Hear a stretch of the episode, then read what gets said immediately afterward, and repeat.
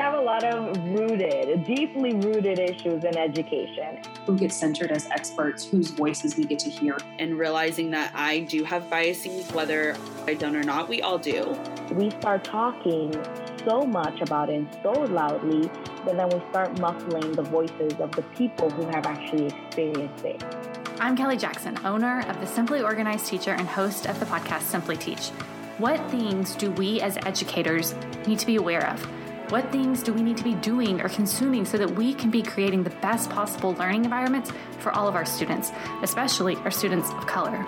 That's what this Racism in Education series is all about practical things that we can be doing as educators to educate ourselves, educate our students, and make changes that will last for generations to come.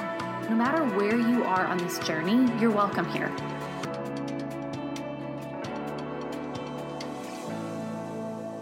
Welcome to the last episode of the Racism in Education series.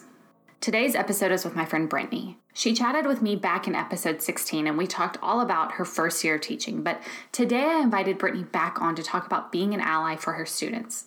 This conversation is for all the teachers and all the parents who have listened to this series or who have listened to the outcry from our Black brothers and sisters these past few months and are wondering, what do I do now? Brittany shares with us what she's doing to be an ally for her students, and I'm so excited to share our conversation with you. Here we go. Hey, Brittany, thank you so much for joining me in this conversation on racism and education. And today we're going to be talking specifically about how to be an ally for our students. So I invited you on because you are, well, you've been on the podcast before. Yes. Uh, I think like in the 20s, like episode 20 something, a long time ago. ago. You're somebody that I still keep in contact with. I still follow you on Facebook, and you are doing a lot and really um, working hard to shift the narrative, I guess, and really do things for your kids that involve you being an ally and being supportive of your students of color. Will you start out by just introducing yourself to the listeners for those who haven't tuned into your episode before? Yeah, so um, my name is Brittany. Um, Kelly and I did the same graduate program, not at the same time, but that's kind of how we got connected through Teacher Fellows. Um, I teach in a district right outside of Austin, Texas, and I'm moving into third grade this year. So, new grade, but I'm very excited. Um, and like Kelly said, I'm just really big into kind of pushing the narrative and fighting for all of my students and making sure that all of them are represented represented in my classroom. What like can you share a little bit about your journey on how you got to this place? Um, i'm sure it's something that is like you know we're all always uh, developing and improving and whatnot but i feel like specifically in the last year or so i've really seen you speak out a lot about this. And so what has been your journey to this point yeah um it's funny because like my mom will share times like even in preschool where i would like you know, speak up for other people. So I think it's just something that's always kind of been ingrained in my heart. But more specifically, since 2016, when Trump was first elected, I really just saw how poorly he spoke about people of color or people with disabilities or anything like that. And it really just touched my heart because I mean that that's my students. I work at a predominantly Hispanic school and you know, it really it really broke my heart, honestly, to hear how, you know, adults were talking about my students, not particularly by name, but just like in general, and how my students were viewing themselves. I mean, I would hear them talk about, like, well, President Trump doesn't approve of me or whatever. And that just really like hit me hard. Like, you know, I, I never had to think like that. Um, and so really I had to start within myself and really recognize my own biases and kind of read not necessarily like education books, but books on how to be anti racist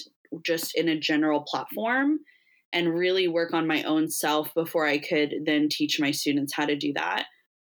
So, really, just identifying what I struggle with, what my biases are, and realizing that I do have biases, whether you know I want to say I don't or not. We all do. And so being able to own that and recognize that and then moving forward um, and just really speaking out, I, as a white woman, I have that privilege. and I know that not everyone has that. And so I had to kind of be uncomfortable enough to speak out and know that I was going to get some backlash, but realizing that this is a bigger thing, it's more important than the backlash that I'm getting.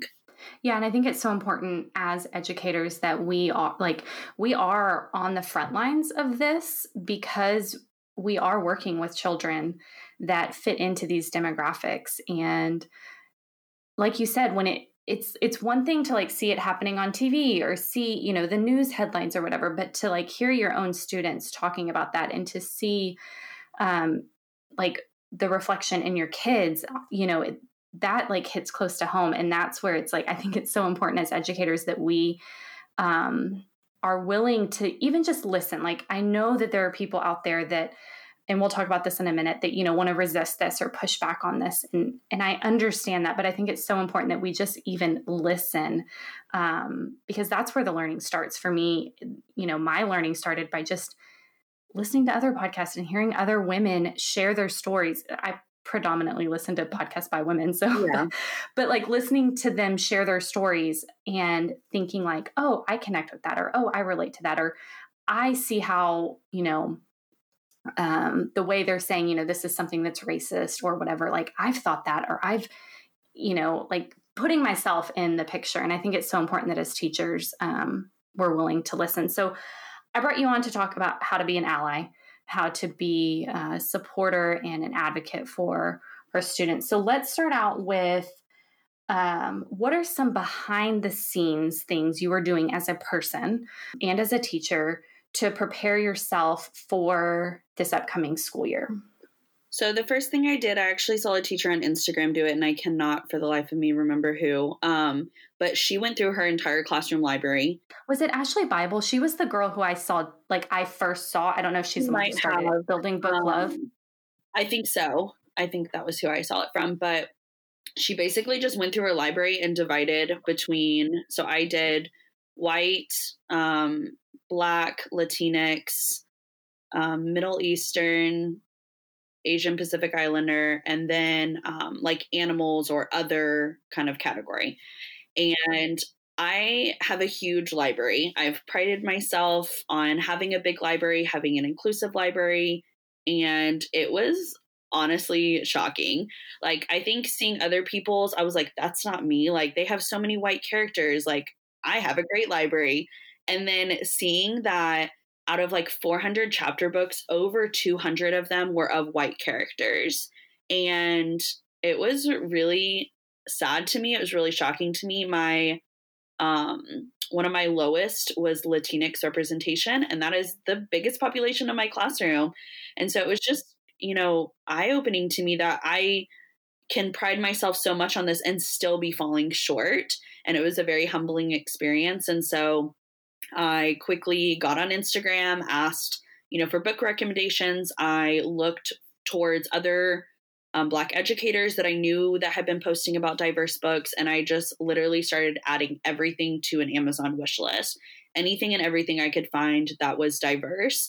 I think on my wish list, there's now over 500 books, and not one of them is white representation because I already have enough. Um, unless it's you know, a disability or something like that, but there still is a minority group playing into that. So that's something that's been really powerful this summer, just to kind of have that mind shift of making sure my students are represented within the books. Um, another thing that I've been doing is really taking a look at my social studies curriculum and things like that. We don't really get a social studies curriculum, it's kind of built into our language arts. But when I'm looking at the social studies TEKS, now, I could be overlooking something, but there is only one person of color that I teach about, and that's Harriet Tubman. And that's very shocking to me that all out of all these TEKS, I'm only going to teach about one person of color and someone that my students will probably repeatedly hear about.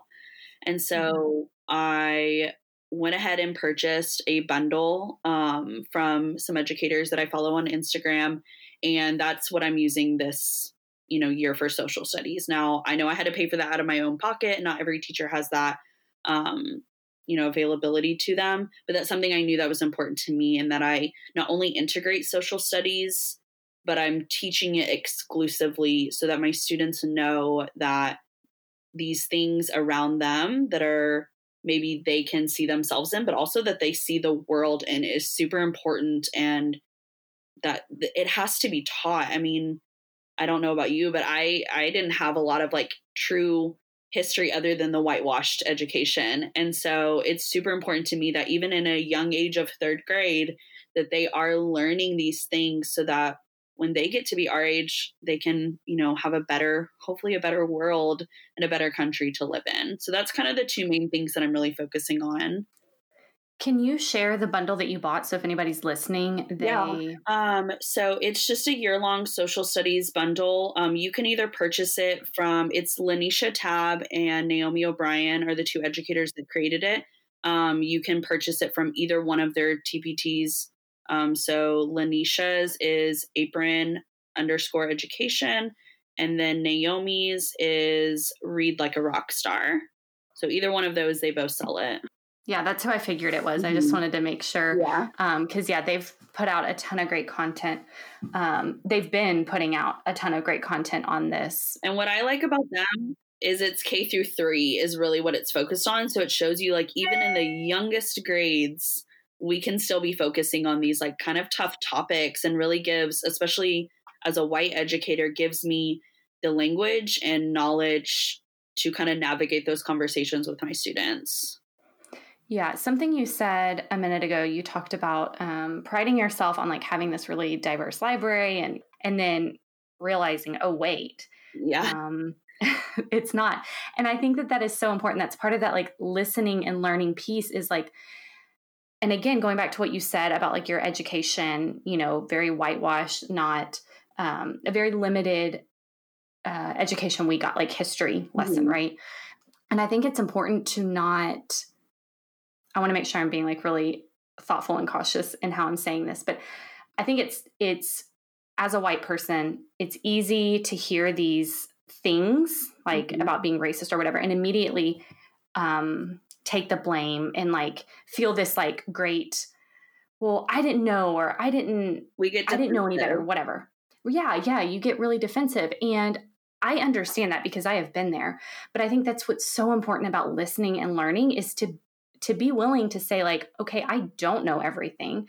I may have not gotten educated a whole education on this. So i'm going to put myself out there and put myself in a position like you did with you know uh, scanning your library and seeing like what do i have here? I think that is so crucial to just doing those little steps and being willing and open to um, making changes and and letting our pride down a little bit.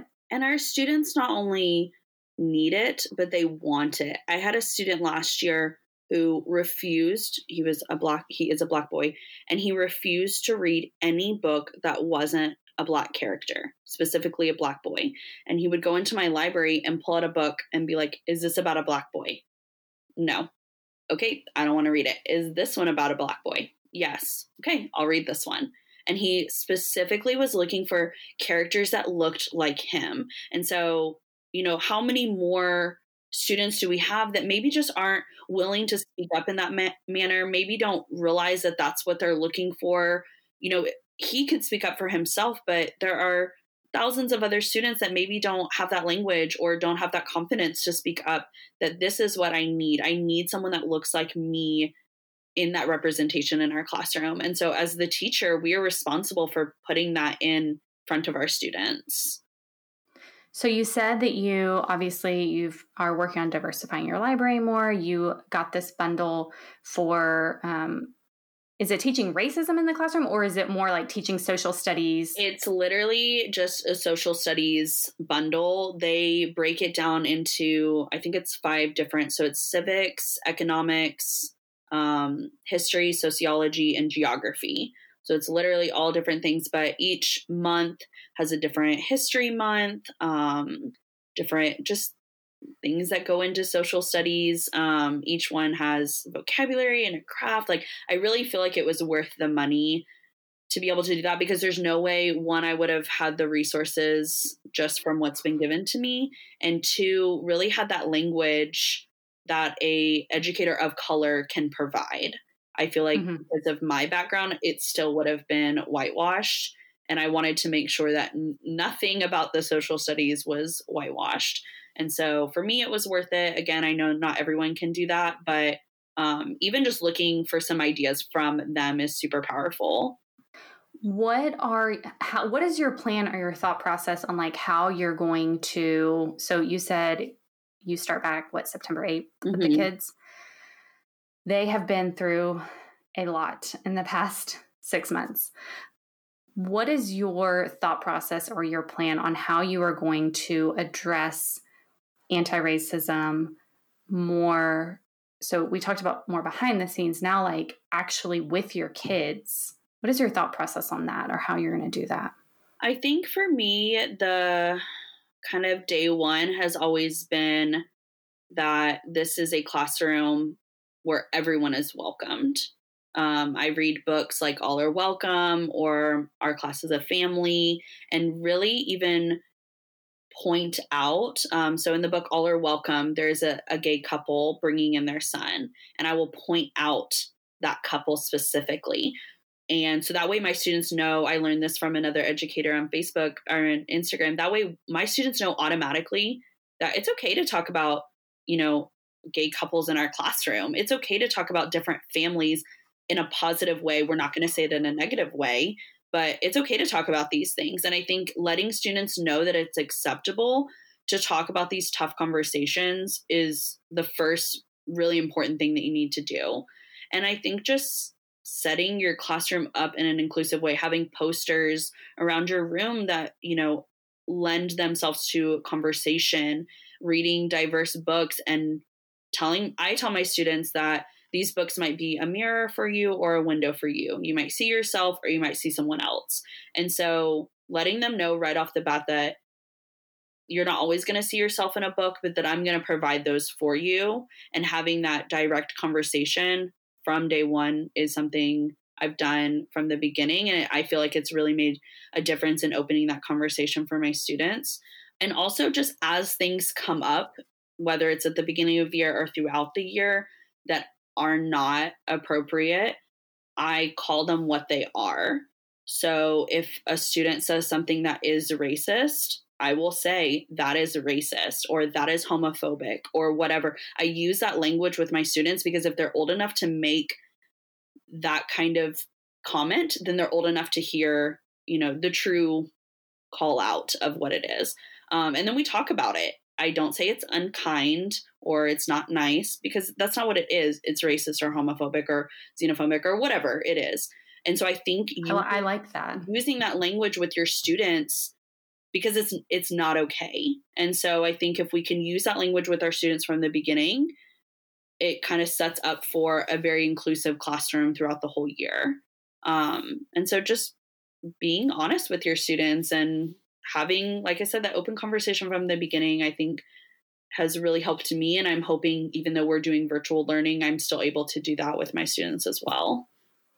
Well, I think using that, like calling out, like that's racist or whatever, also sets the kids up for success later on when they are having to have those conversations mm-hmm. with uh, um, their peers you know because that's something i i think that a lot of us like our generation uh, maybe not even our generation but like the generation just a little bit ahead of us like struggles with like calling somebody out for being racist or something because yeah. it is seen as unkind or whatever um so i think giving them that example to see i know that would have been helpful for me because like i've been in those situations unfortunately where i'm like that's not okay but i also don't feel confident or comfortable to stand up. And that's mm-hmm. not good either. Yeah.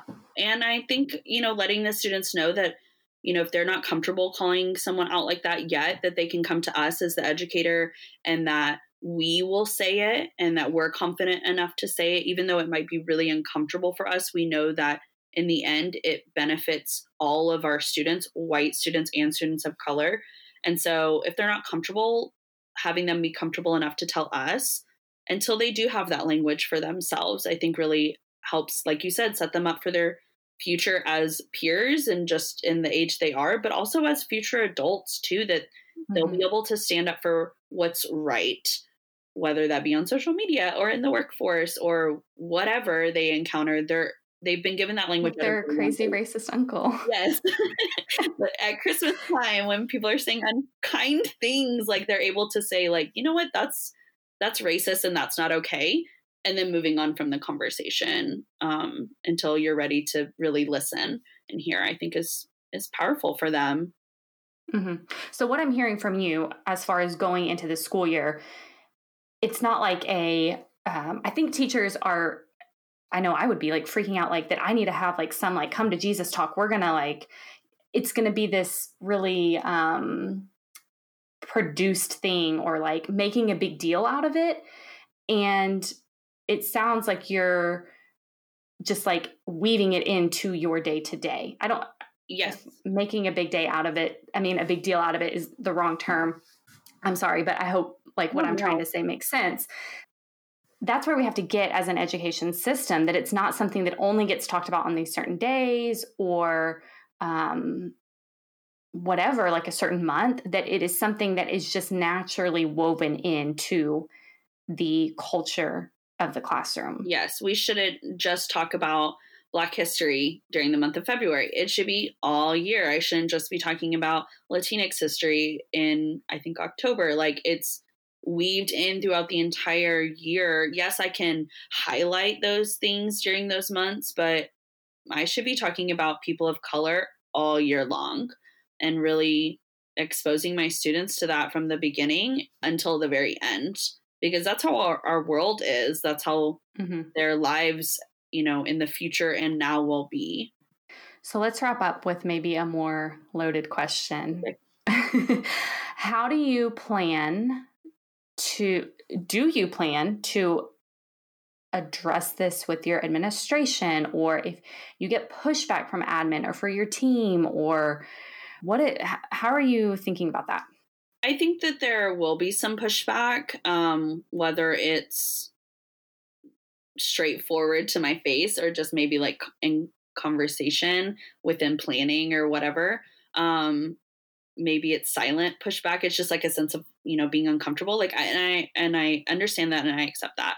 However um this is what's best for all students. It's what's best for our white students. Even if you have an entirely white classroom you as the educator have to educate them in all aspects where are the people that don't look like them and where are the people that do look like them in history. So we have to teach all of our students how to be anti racist white, black, Latinx, all of them. And so this isn't just for my students of color, this is benefiting all my students. And I think that there's no way to deny that. If I'm showing you what I'm teaching, I'm showing you how I'm teaching it, I'm showing you the language that I'm using, there's no way to deny that this is what's best for all students without looking racist honestly i'm not trying to like call, call anyone out but that's that's what it's going to end up looking like and so. I think that as a teacher i have to be willing to sit in that uncomfortableness as a white educator but also know that again this is just what's best for my students i have read books. I've read teacher books about this. I've read non educator books. Um, and so I can come with that background as well. And yeah, I'm just, I, I care about my edu- my admin and like I don't want it to seem like I'm this rebellious person, but at the end of the day I'm there to teach my students and I'm there to do what's best for my students. And I think that's just kind of the hill I'll die on for lack of a better terminology, I guess, but I know that this is what's best for for my kids and for our future. Mm-hmm. Have you had any conversations with your team about this? Like, has it been a conversation at all, or has it? So, with my new team, not necessarily, except for my direct partner, which she is fabulous. She um, is inclusive. She's um, she's a Hispanic woman, so she, you know, is coming in from that background. Her and her wife have adopted a son who actually was my student in fifth grade. So they have um, maybe a family that's not what everyone else has seen in the world or has experienced. So she comes with that background as well. And so I'm really lucky to have her to lean on for different um, just different things that I need. And she's a great friend, regardless of that. But I think that her and I together will really be able to um, kind of tackle this um, mm-hmm. year. Mm-hmm. I haven't had any conversations with my admin yet. I did receive, I went to a PD and kind of from LaNesha Naomi, I literally like love them and follow them and learn so much from them. But they had sent um, like a Google slide type thing about and culturally responsive teaching to use like as a PD with your school. So it's definitely something I'm going to email to my principal, see if I'm, you know, able to speak on. If not, then it's something that I'll just talk about in my day to day teaching. But I'm hoping that they'll be open to kind of letting me talk to our staff about that as well, because I think it's important and needs to be heard. Yeah, for sure. To wrap up, I didn't prepare you for this. So you said you've read a lot of books. Mm-hmm. What would be like if you could just give one recommendation that you would say has been like the most impactful or the most educational to me to share with the listeners?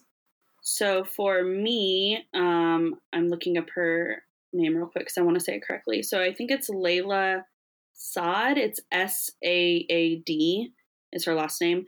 Um, she read a book called Me and White Supremacy. Um, when I bought the book, my dad was like, "What the heck is this? what are you reading?" Um, but on the bottom it says how to combat racism and be a better ancestor or a good ancestor. And it started out as a 28 day challenge on Instagram. Each day she would post a different part about being white that we need to address um, or really look at. And then it turned into a PDF, and now it's a full book. It's the same 28 days. What I really like about it is, for example, the first one I think is about white privilege.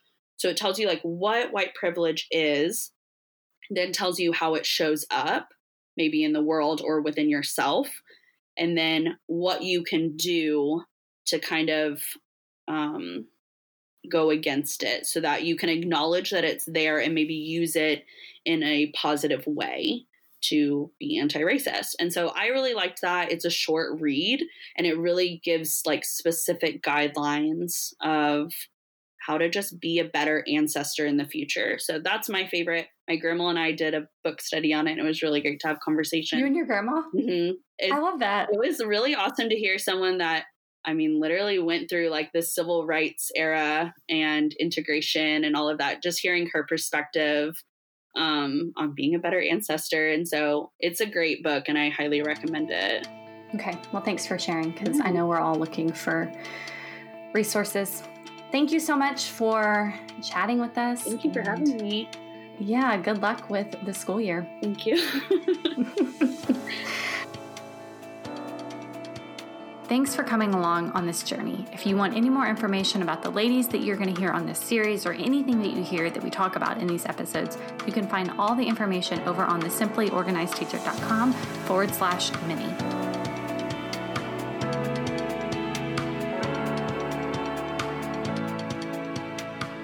Thank you so much for listening to this episode of Simply Teach. If you enjoyed it, I'd be so grateful to have you share it over on social media and tag me at the Simply Organized Teacher. Or you can head to wherever you are listening to this podcast right now and subscribe, rate, and review the podcast. This episode was edited by the team over at Podcastology. Remember, all the show notes, links to things we talked about, classroom organization resources, and all of the courses can be found over on my website, thesimplyorganizedteacher.com. Make sure to join my email list and get weekly organization tips straight to your inbox by heading to thesimplyorganizedteacher.com slash email. Y'all have a great week.